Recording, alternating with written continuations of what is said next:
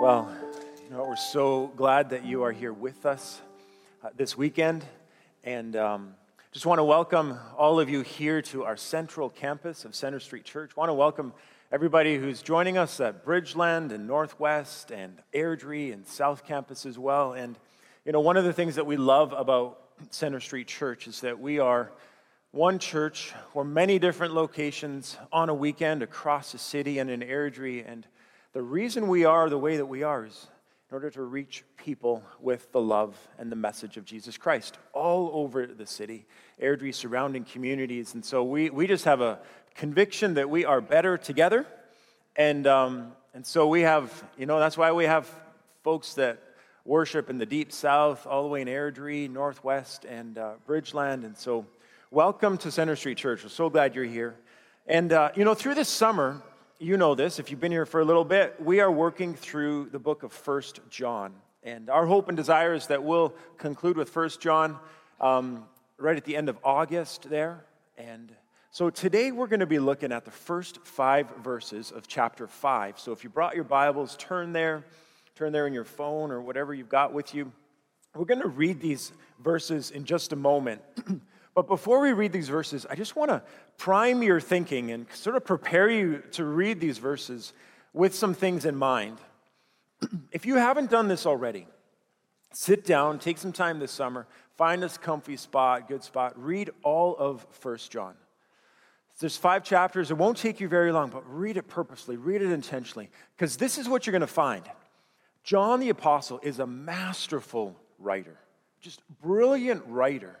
And what we see is that he, he continually speaks about similar themes and re- revisits them using different language, using different sentence structure. And so he just, he kind of just goes around, builds on this theme, this theme, this theme. And he, done that, he does that again and again and again. And some of these themes we see is John continuing to remind us who our God is. He says, God is light, God is love, God forgives. And he just, he just, he does not want us to forget who our God is. Another theme that he talks about is who we are as followers of Jesus Christ. When we believe in Jesus Christ, that he is the Son of God, we commit our lives to following him. John reminds us again and again and again of who we are, our identity. He says, You are God's children. You are loved. You are forgiven. This is your identity. Don't forget about this. And the place that he does that so clearly is in 1 John chapter 3. He says, um, what love, oh, what love the Father has lavished on us that we should be called children of God. And in case we didn't understand that, he says, and that is what you are. But John continually just affirms our identity. We're righteous, we're loved, we're forgiven, we're his children. And then John can't help it, but in almost every single chapter, he, he challenges us with okay, what will be the evidence of the way that you live your life as followers of Jesus Christ? And in almost every chapter, he says, By this you will know. By this we will know. By this they will know. And he speaks of the evidence of our Christian living. And he, he reminds us again and again the evidence of your love for God, the evidence of your identity as children of God is how you, how you act towards others, how you love towards others, how you speak towards others, and what you believe to be true. So John is saying all of this is evidence if you love God, if you love others. I was talking with a friend maybe three or four weeks ago, and we just got right into a pretty um, rich conversation. We were talking about, uh, he was just sharing about his life, and he said, You know what? I find myself right now working every single day of the week. And he said, I'm not happy with that. It was physically, it was just, I mean, downcast. I'm not happy with this. He said, I used to have Thursday set aside to just enjoy uh, creation, enjoy relationships, rest before God. And the Bible calls this Sabbath. He said, Thursday was my Sabbath. But because things had just changed in his life and his vocation a little bit, he found himself working every single day. No, not all day, but partial days. And he just didn't have time for Sabbath. And he said, I'm not happy with this. So we talked about that. And then our conversation then went to conversation of our identity. We started talking about how sometimes we just, our work becomes who we are. And our identity can become pulled in so many different things and taken away from our core identities, being loved by God, children of God. And then we got into talking about how we see God and how we see him sometimes rightly with who he really is, and sometimes we, we feel like we have to perform for him. We have to do good for him so that he'll love us. And anyways, it was such a rich conversation. And then he got to this point. He said, Kent, I thought by this point in my life I'd have all this stuff figured out. I'd have it all figured out. And I said, you know what? I feel the same way sometimes. And I think, you know what I believe about God is He just, as we grow as followers of Jesus Christ, as we grow to be fully devoted, fully mature, you know, I don't think we could stand if God focused on an aspect of our life and just grew us all the way to full maturity that he would desire for our life. I think we wouldn't be able to we wouldn't be able to stand that. And so God God talks to us about this area of our life. Then he talks to us about this area of our life. And then he talks to us about this area of our life and this area of our life. And hopefully as we grow spiritually, God by his spirit continues to grow us and mature us right, in different aspects. So we, we find ourselves growing. And I think that's why we think sometimes, boy, I thought we'd have this all figured out. And when we think that way, God's trying to say to us, pay attention. Pay attention to what I'm doing. And, and this is what I believe John is doing in this book. He's just taken us from this aspect of God, this aspect of who we are, this aspect of how we ought to live, and just talking to us about different ways about building and building and building the case for who God is and who we are, bringing greater, greater clarity than to how would God want us to live. And so, with all of this in mind, right, with all of this in mind and these themes and understanding what John's trying to do here in this text, would you stand with me and let's read together 1 John chapter 5, you know, verses 1 to 5.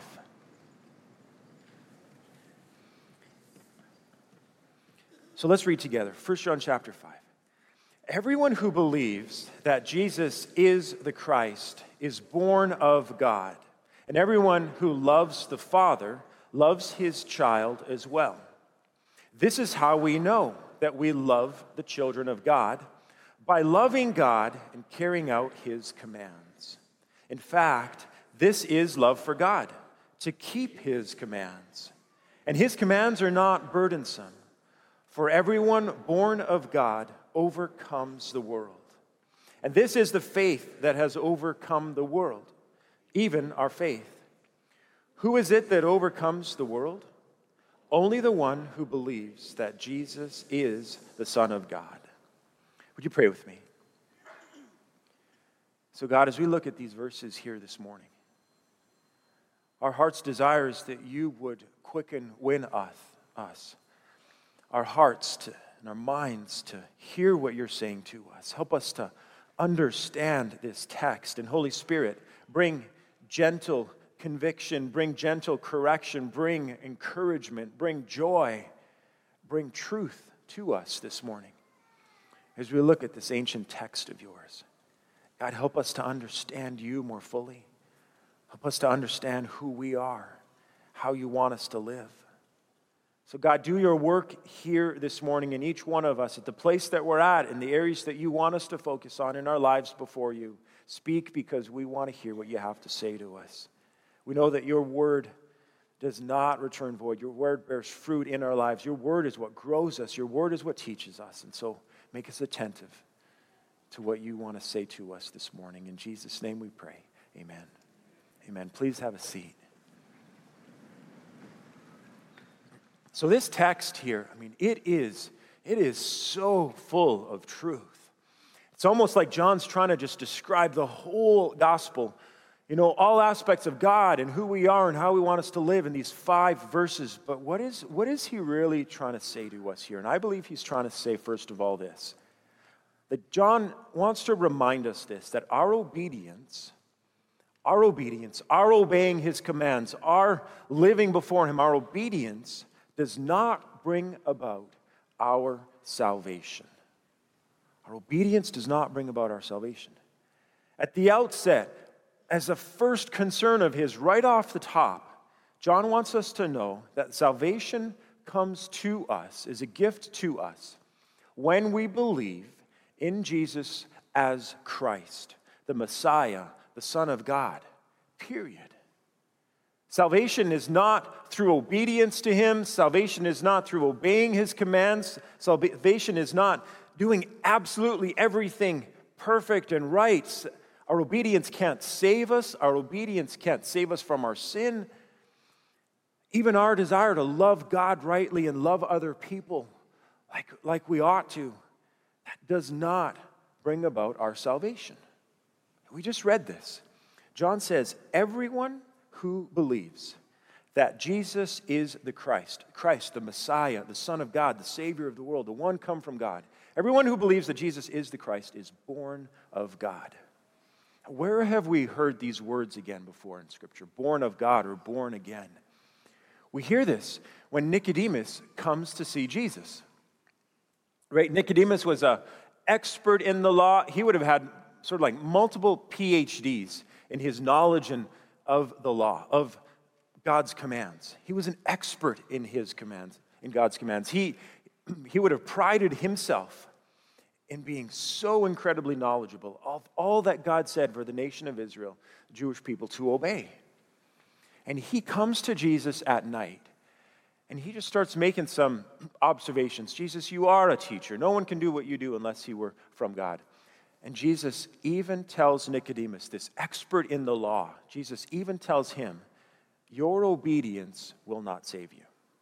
Your obedience will not save you. And Jesus goes on to say, You've got to be born again. And Nicodemus kind of scratches his head and said, Well, how can I go back into my mother's womb to be born again? And Jesus says to him, How can you think I'm thinking that? Like, that's, that's crazy. You're not understanding what I'm trying to say to you, Nicodemus.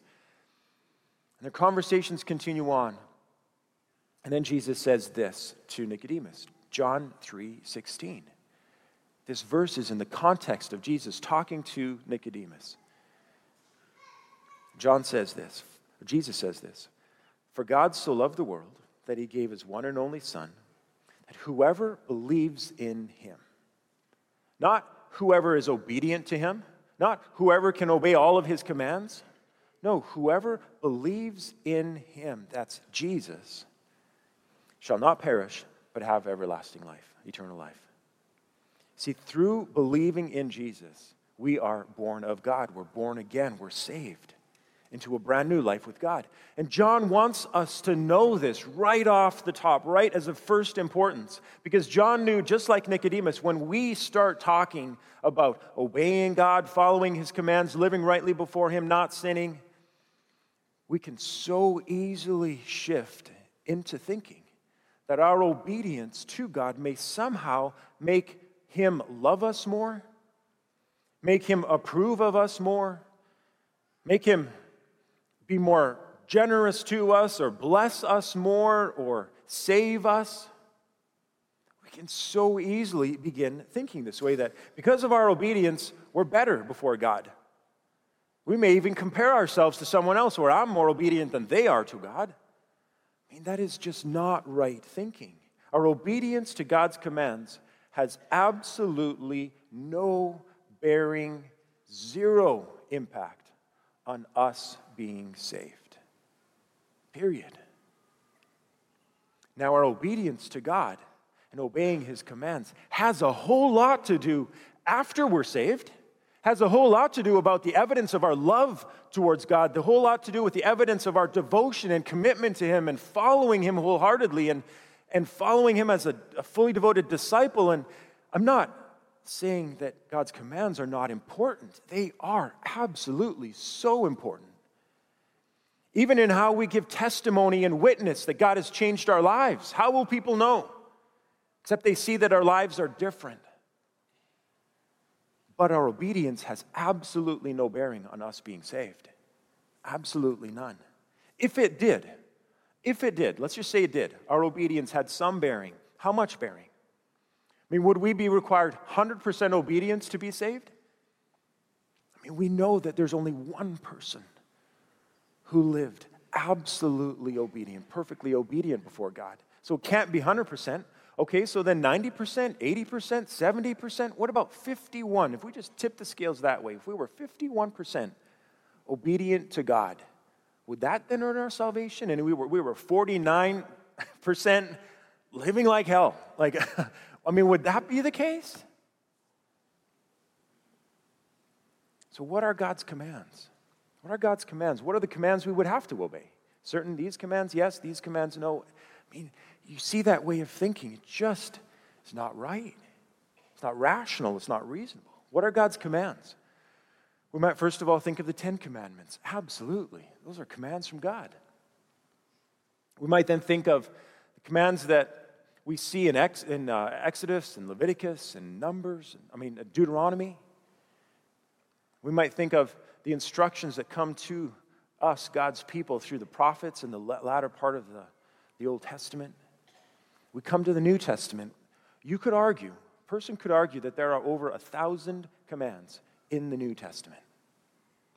Commands like love your enemies, love God, do not commit adultery, love your neighbor, go and make disciples, baptize people, Put on the whole armor of God, and more and more and more. And when we look at all of God's commands, it's overwhelming. And It's simply impossible for us to think that if we obey God, that somehow has an impact on our salvation. We can't even go there. We can't even maybe say then that our obedience will somehow make God love us more. I mean, how much more would God have to love us than to save us? See, our obedience if we think that we obey so that God would love us more, approve of us more, value us more, cherish us more, think we're more important, um, save us, that's legalism, church. And the Bible has no place for legalism. Legalism is I obey, therefore I am loved. I obey to be loved. That's legalism. In our relationship with God, we see the complete opposite. In our relationship with God, when we understand rightly who God is and who are, then our relationship with God leads us to know, to know, to know. I am so lavishly loved. I'm so incredibly loved. And I want to obey. I want to obey. That's a relationship. Church, there's no room for legalism in us following God.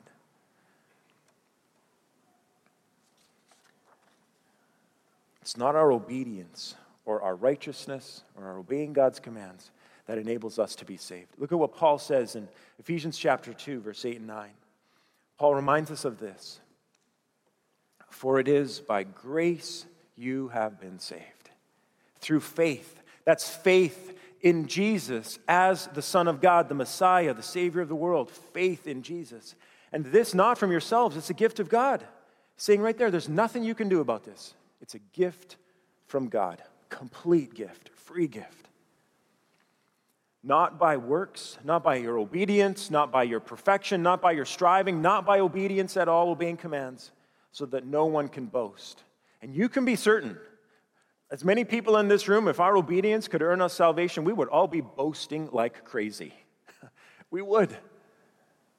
For by grace you've been saved. So, how are we saved? By grace and through faith, believing that Jesus is the Son of God, Savior of the world.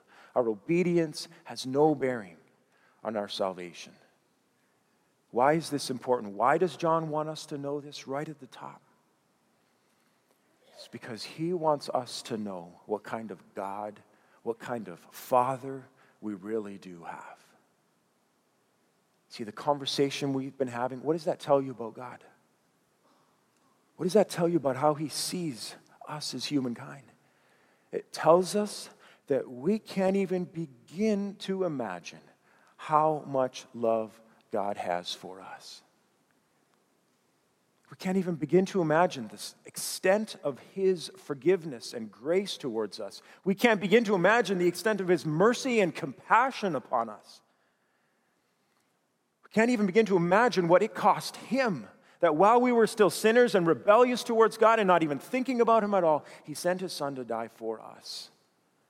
When we hadn't even thought about God, when we hadn't even maybe done one good thing towards God. John wants us to know how amazing and extravagantly loving and how incredible and how wonderful our Heavenly Father is towards us. He wants us to know this as of first importance so that we don't get confused that somehow our obedience to God's commands will earn us salvation. It's a free gift, period, end of story. Nothing we need to question again. That's why John says this right at, right at the very beginning here. He wants us to know this first. He wants us to know this truth. And then after this, then he leads us to talk about okay, then, how do we obey God? How do we obey his commands? Where does this fit into our relationship with him? How does this work? See, first of all, God, like we've already said, God wants us to know, our, or John wants us to know, our obedience has no bearing on our salvation. So, how, how does obedience work? It works this way our obedience to God is the evidence, it's the outworking of our love for God. Our obedience to God is the evidence of our love for God. And what John is saying here is that if anyone is a follower of Jesus Christ, says they love God, there ought to be some evidence in their life that they're obeying his commands. That's the evidence of a person's love for God. And John makes this connection here between loving God, right, and obedience to God. That's the evidence, that's the action of our love. He makes this connection between our loving of God and our action of obedience towards God to do this, to keep us from thinking that our love for God can only be in our feelings, in our emotions. John makes this connection between our love for God and the evidence and the action to keep us from thinking that we can just say we love God and it's just feelings and emotion and that's it. I mean, imagine this for a second, right? Just go with me here just for a little bit. Think of someone in your life who loves you. Think of your mom. Moms always love their kids, right? Think of your mom. Think of a spouse. Think of someone else. Get them in your mind. You picture them. You see them, right? You have someone in your mind who loves you. Okay, picture them let's just say for a moment that they only they only express feelings of love for you. He might say, I like you, you're so special, you're wonderful, I love you. He might say, I have so many loving emotions welling up in my heart towards you. you know, they just express feelings and emotion towards you of their love. But, but, they don't show it in action in any way. They never serve you. They never listen to you. They never do anything for you. They never spend time with you. They're never buying you a little gift to show that they love you. They're never thoughtful in their actions towards you. They never put you first. They never they never share anything with you. They're never generous towards you. They never do any proactive, right, actions of love towards you. And in fact, they do things that you ask them not to do. You ask them, well, please don't do this, they do it anyway. Please don't do this, they do it anyway. But but they express feelings of love towards you. They express emotions of love towards you. They do that. Can you imagine that kind of relationship? It's just silly. It's ridiculous. It's not love. It's something else, but it's not love. You see, genuine love requires action. This is what John says here in verse chapter or verse 2. He says this, this is how we know that we love the children of God. Children of God are believers, those who place their faith and trust in Jesus Christ. This is how we know that we love the children of God by loving God and obeying his commands. And what is love for God? This is love for God, he says, to keep his commands. See what John says here just so clearly the evidence of our love for God, the evidence of our love for fellow believers is obedience to God's command. It's the evidence, it's the outworking of our lives that show that we love God. You see, God's commands are in His Word to us. This book is full of instruction, guidance for our lives, commands from God. God's Word is the framework, provides the framework, it provides the structure, it provides the parameters, it provides the, the design of our relationship with God. His word brings definition to, if you'd ask the question, how are we supposed to relate to God? Read His word. It's full of instruction, commands. God says, worship me only. That's, that's providing some guidance and instruction of how our relationship with God looks. See, God's word does that. It provides definition, it describes, it, it shapes the design of how we relate to God. And in the same way, His word, His commands, bring definition and description and define the relationship that God wants us to have with others around us. His commands do that. His commands are so very practical and good for our lives. Because you see, when we break one of God's commands in our relationship with God, we know that that fractures, it affects our relationship with Him. When we disobedient, when we sin towards someone else, when we don't follow God's commands towards others, it, it affects the relationship. So we would stand to conclude that all of God's commands and laws provide guidance for us in how we relate to God and how we relate to other people. And so when God speaks to you through his word and reveals to you something that you he wants you to do, or when he revert, reveals to you a way that you have not obeyed, you've sinned towards him or someone else. When he does that through his word, when he does that through his whispers by his Holy Spirit in our lives, when he does that, God never asks us, God never forces us to obey him. God never makes us obey him. He never, he never coerces us to obey his commands in his written word and the instruction that comes to us by his spirit. God's commands to us are always an invitation, are always an invitation to follow him, to obey him. Ultimately, his commands are an invitation to trust in him. Because trust and love go hand in hand. You can't love someone fully if you don't trust them. God's commands are always an invitation to trust in him and, and to believe in him to believe that He has our best interests at heart. In fact, God says, All of my commands are for your good, are for your good. See, God's commands are always an invitation for us to live as His children, as His children, as His sons and daughters. His commands are always an invitation for us to acknowledge and follow Him as our Heavenly Father, the good Father that He is to us. And really, when we live this way, when our obedience to God is the evidence of our love for God, really we're following in the way of Jesus. We're following in the way of Jesus. You see, I think Jesus probably said this phrase more than once in his life here on earth. We only read of him saying it once, but I, I think he probably said this more often. And it's this phrase that Jesus says He says, Not my will but yours be done. See, Jesus said that when there was a critical moment of obedience to God his Father that he, he wanted to take and God had planned for him to take. Not my will, but yours be done. Every moment of obedience in our lives is the fact that we're saying, Not my will, yours be done.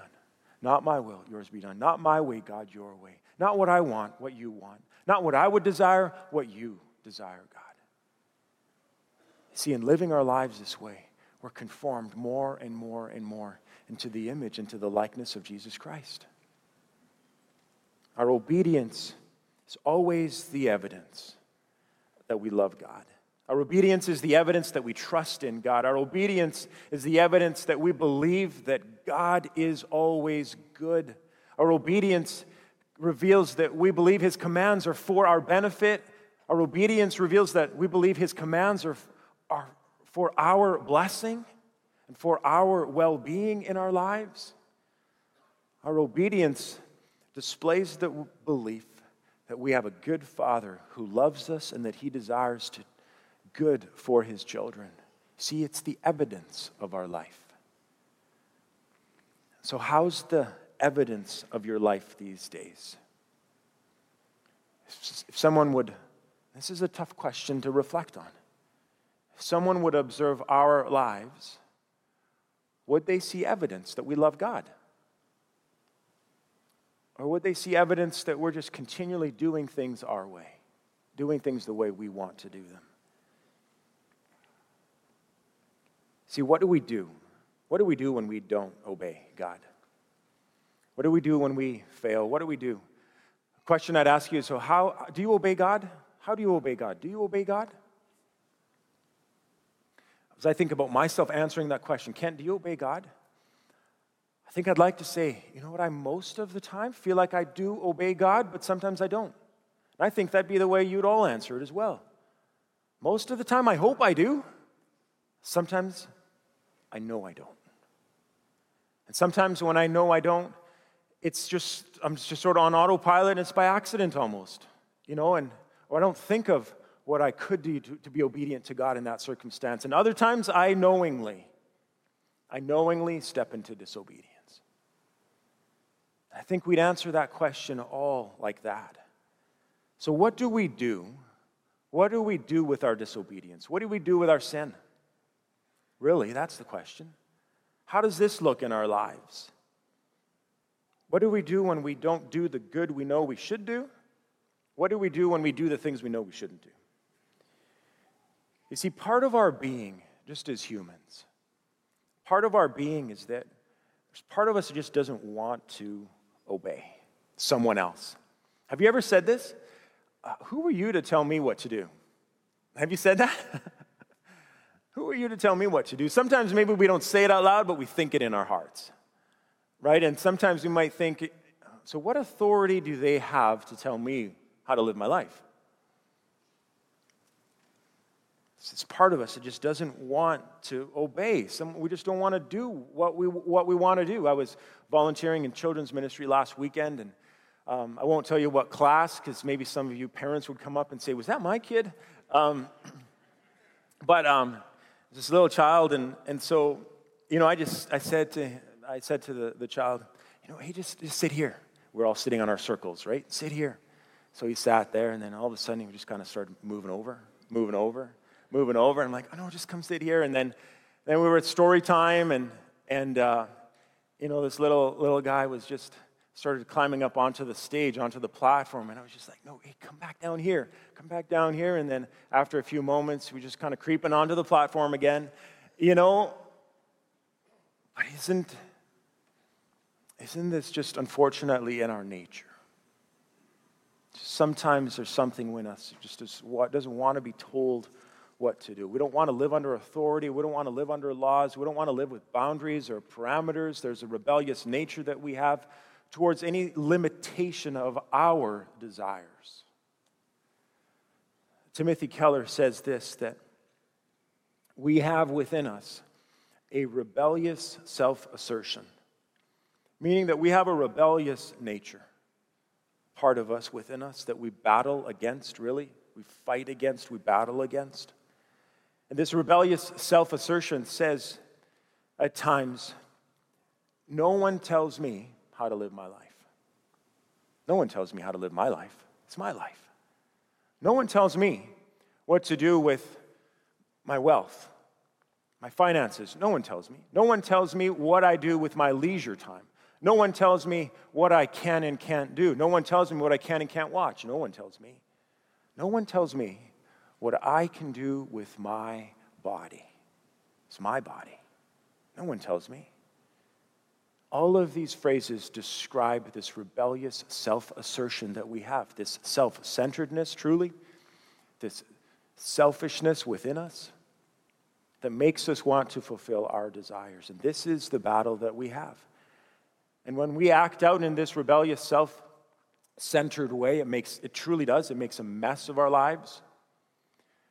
It can make a mess of our marriages, it can make a mess of our families. With a whole bunch of people like this, it messes up a whole community. With a whole bunch of people like this, it messes up a city. You see, God's commands are for cities, are for nations, are for families, are for neighborhoods, and are for individuals. His commands are for the world. And sin and disobedience within us can be described as the human tendency, the active human tendency that we have to break stuff. Think of all the things that we break. The active tendency of, that we have of our sinful, disobedient nature is to break stuff. We break promises, we break relationships, we break our well being. Rules get in the way, we break the rules. Promises get in the way, we break promises. Greed and envy and coveting and jealousy rise up within us and it breaks the bank account. Lustful desires well up uh, within us and it breaks marriages. People get in the way and we break people. We hurt people. So, what happens? What do we do with this? As we strive, as we, as we desire that the obedience of our lives would be the evidence that we love God and yet we disobey, what do we do with this? What happens if, if a person continues on in disobedience? What does that look like? What happens when you and I hear from God's word what he wants us to do? What, we, what happens when we hear God speak to us by his spirit, leading us to do what he wants to, us to do with obedience to his commands? And if we do not respond, what happens is our hearts become hardened, they become calloused we become unloving, unkind. Our hearts become hard where we don't desire to obey. What happens is we don't hear God speak to us as clearly as we once did. It's sort of like our disobedience has an impact on our, on our ears, and we just we can't hear God's Holy Spirit like we used to. His speaking and our hearing ability d- diminishes. What happens is our desire to do what is right where maybe at one time we just we had such a compelling desire to love God well and our lives would be shown our lives would show our obedience to him in this way that desire just wanes. What happens is the sorrow that we felt when we disobeyed when we sinned that sorrow brought about by the Holy Spirit's conviction in our lives that sorrow isn't there anymore. At least not as much. It's just not there. So we become hardened to the effects of our sin, our disobedience. And if we continue in our disobedience, we continue in our sin, just less and less and less we'll hear God's voice. Less and less we'll even love God at all. And we don't want to get there. We don't want to get there. Because what John says is the evidence of our lives, the evidence, the obedience in our lives is the evidence that we love God. So there's something that we can do. There's hope in all of this. There's something that we can do. In order to battle against our disobedience, there's a, there's a means towards obedience. There's a, a pathway that we can take. And the pathway that I want to suggest to you is the way of confession way of confession. You see, confession, when we confess our sin to God, confession liberates us from our sin and our disobedience, and it heals and it mends and restores our relationship with God. That's what confession does. Confession as well liberates us and restores back to us our identity as children of God. Confession is what heals and mends and restores relationships with God and with others. Confession is the practice, confession is the spiritual discipline, confession is what we do. And, you know, I encourage you, I implore you, really, make confession a normal part of your life. Let's just normalize that. We don't talk a lot about confession. I wonder if in our you know, the community groups that we're a part of, if we talk about confession there. Talk about confession there. You see, the Bible actually says, confess your sins to one another, obviously in a healthy, appropriate way with someone you trust. confess your sins to one another and pray for one another so that you'll be healed. Confess your sins to God, confess your sins to one another, pray for one another so that you'll be healed. And that, that application is for physical healing, but certainly that application is for a relational healing, a relationship to be restored. Confession is good. Confession is right. Confession is the antidote to disobedience. Confession is the antidote to a hardened heart because how can your heart be hard if you humble yourself before God and confessing your sin? You've got to humble your heart. You come with Him with a humble, contrite, repentant heart and say, God, I've sinned. Healing for your heart, softening of your heart is through confession. It's through confession that our ears become attentive once again to God because we're talking with God and we want to hear Him say, You're forgiven, and we want to hear Him restore our identity and who we are. Confession is so good. And John knows this. the author of this book of First John, he knows this because he already told us this in chapter 1. Look at what John says in 1 John 1, verse 9. If, if, and that's the big question, if, if we confess our sins, He's faithful and just and will forgive us our sins and purify us from all unrighteousness. I mean, what a wonderful verse. We have, let's read this together. We got to read this together. If we confess our sins, he is faithful and just and will forgive us our sins and purify us from all unrighteousness. See, true confession is acknowledging, taking full responsibility for what we've done. True confession is just simply saying, I lied, I cheated, I didn't love, my heart was full of greed, my heart was lustful. That's true confession. Accepting responsibility, acknowledging what we've done, period. No excuses.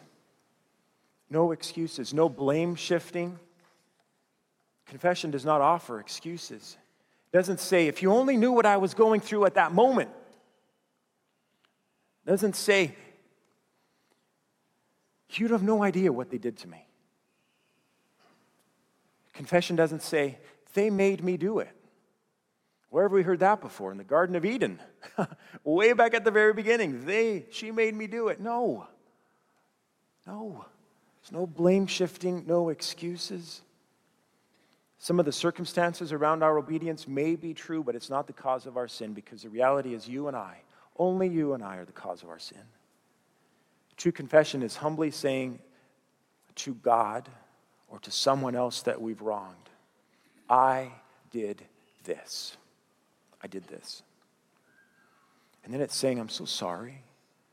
My heart is broken. Whatever words you want to put in there, I'm so sorry that I did this without making excuses. And then saying, Will you please forgive me?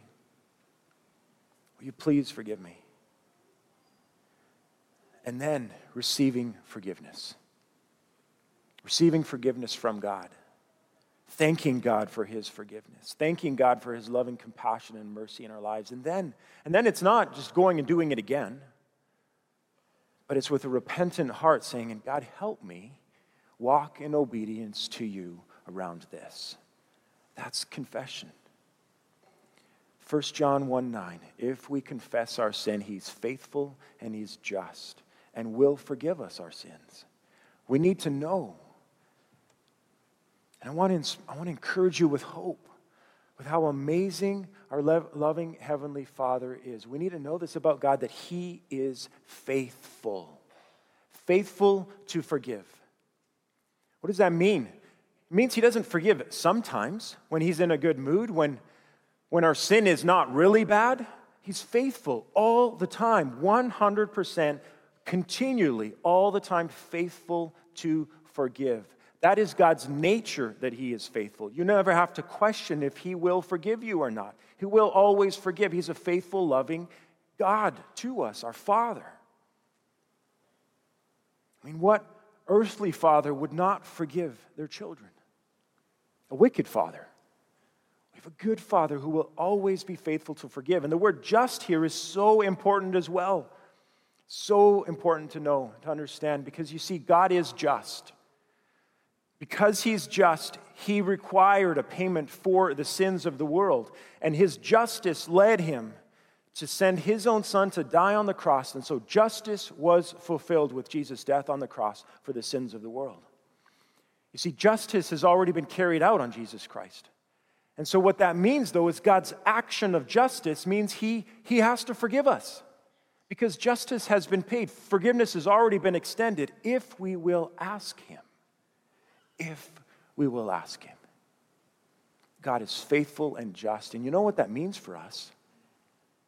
What it means for me is that sometimes I, I question and I think, did God hear me pray and ask Him to forgive me? did, did, he, did He forgive all of my sin or just part of it? Did He forgive some of it?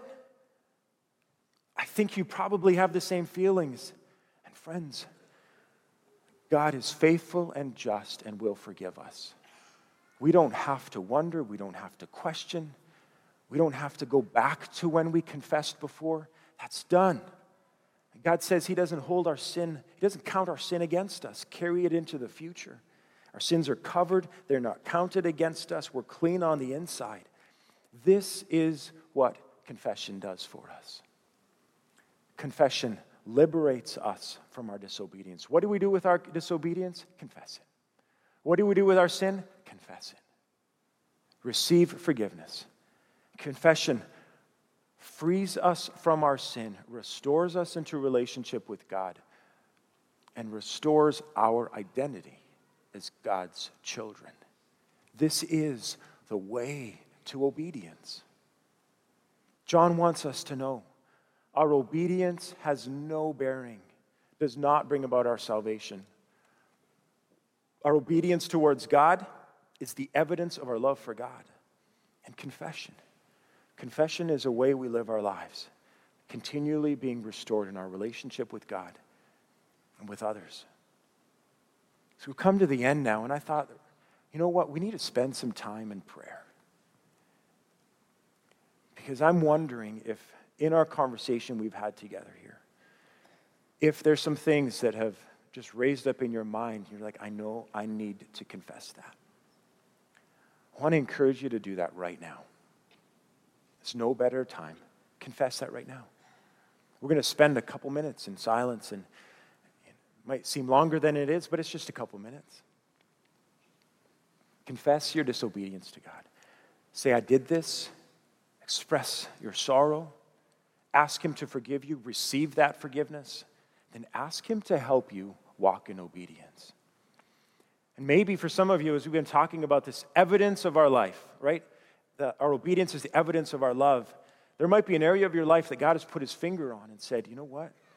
I need you to pay attention to that aspect, that area of your life, because because you are continually being disobedient. You're not loving me. You see, where God points out an area of our life, He's gracious to us. If He puts His finger on an aspect of your life, His hand is there to walk with you in that. He doesn't point out something and say, Good luck. That's not the kind of God we have. He points out an area and he says, Lean on me, depend on me. Ask my Holy Spirit to empower you to walk in obedience. It leads us into community. So if there's an area of your life that God's put his finger on, talk to him about that. Ask him about that. Say, God, I'm struggling with this. I need you to know. But I want, I want to love you in this area of my life. I want to obey you. Help me. Talk with him about that right now before you leave this room. Maybe you're here this morning and you you don't know if you can be saved. Maybe you've been trying to obey God, trying to do good so that He can save you. You need to know your salvation is a free gift. And it's not easy to believe in Jesus Christ as the Son of God and surrender your life to Him. It's not easy, but it's free. It doesn't cost you a thing. And so maybe this morning, spend some time in prayer acknowledging that Jesus is God's Son, that He died for you. Ask Him to live in you. Surrender your life to Him and enjoy an incredible life with Him. So respond however you, you feel led by God's Spirit to respond right now. And we're going to spend only a couple minutes in silent prayer. And so, God, we come to you in prayer now. We asked you at the outset, would you speak to us through your word? So, God, hear the prayer of your people here this morning as we talk with you.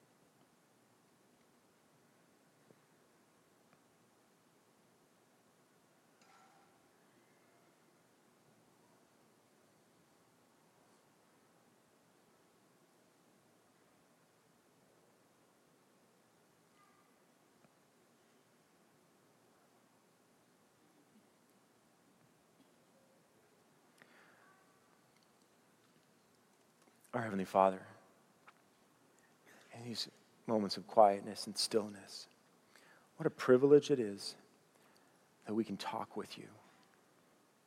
What a privilege and a blessing that is. We can talk directly with you. Thank you, God, that you are a loving, good, kind, compassionate, slow to anger, abounding in love, God. God, how could we ever understand the extent of your love towards us? So we worship you, we adore you for who you are. God, remind us often of who you are. Keep us from having a wrong perspective of what you're like, because we can forget. God, thank you for loving us. Thank you for walking with us as we stumbling obey you. And God, help us where we need assistance. Empower us by your Spirit, the same Spirit that raised Jesus from the dead. We know you live in us, and so empower us by your Spirit, the dynamic power that you bring with you, Spirit. Live in us and dwell in us and enable us to live lives that bear witness that we love you, God. May the evidence of our lives bring people to know you, Jesus. May our kindness and our love and our compassion and our boldness and our courage and our sacrifice, and our generosity and our love be so evident towards others that they may see you, God, and how amazing you are and enter life with you. God, we know your commands are not burdensome, they're there for our good. Jesus, thank you that because of you, we have victory in this life, that we overcome sin and darkness and disobedience in us because of what you did, Jesus. God, thank you that you forgive our sin. Help us not to feel guilt or shame or condemnation when we come to you in confession because we know that's not from you. Thank you that we come to you joyfully, confessing our sin, receiving forgiveness, and then walking liberated and free. And now may the Lord bless you and keep you. May he cause his face to shine upon you, lift up his countenance upon you, be gracious to you. May God, by his Spirit, guide you and I in everything that we do and say this week, that we would bring glory and honor and fame to Jesus Christ and God the Father. May peace be upon you. In the name of the Father, the Son, and the Holy Spirit. Amen.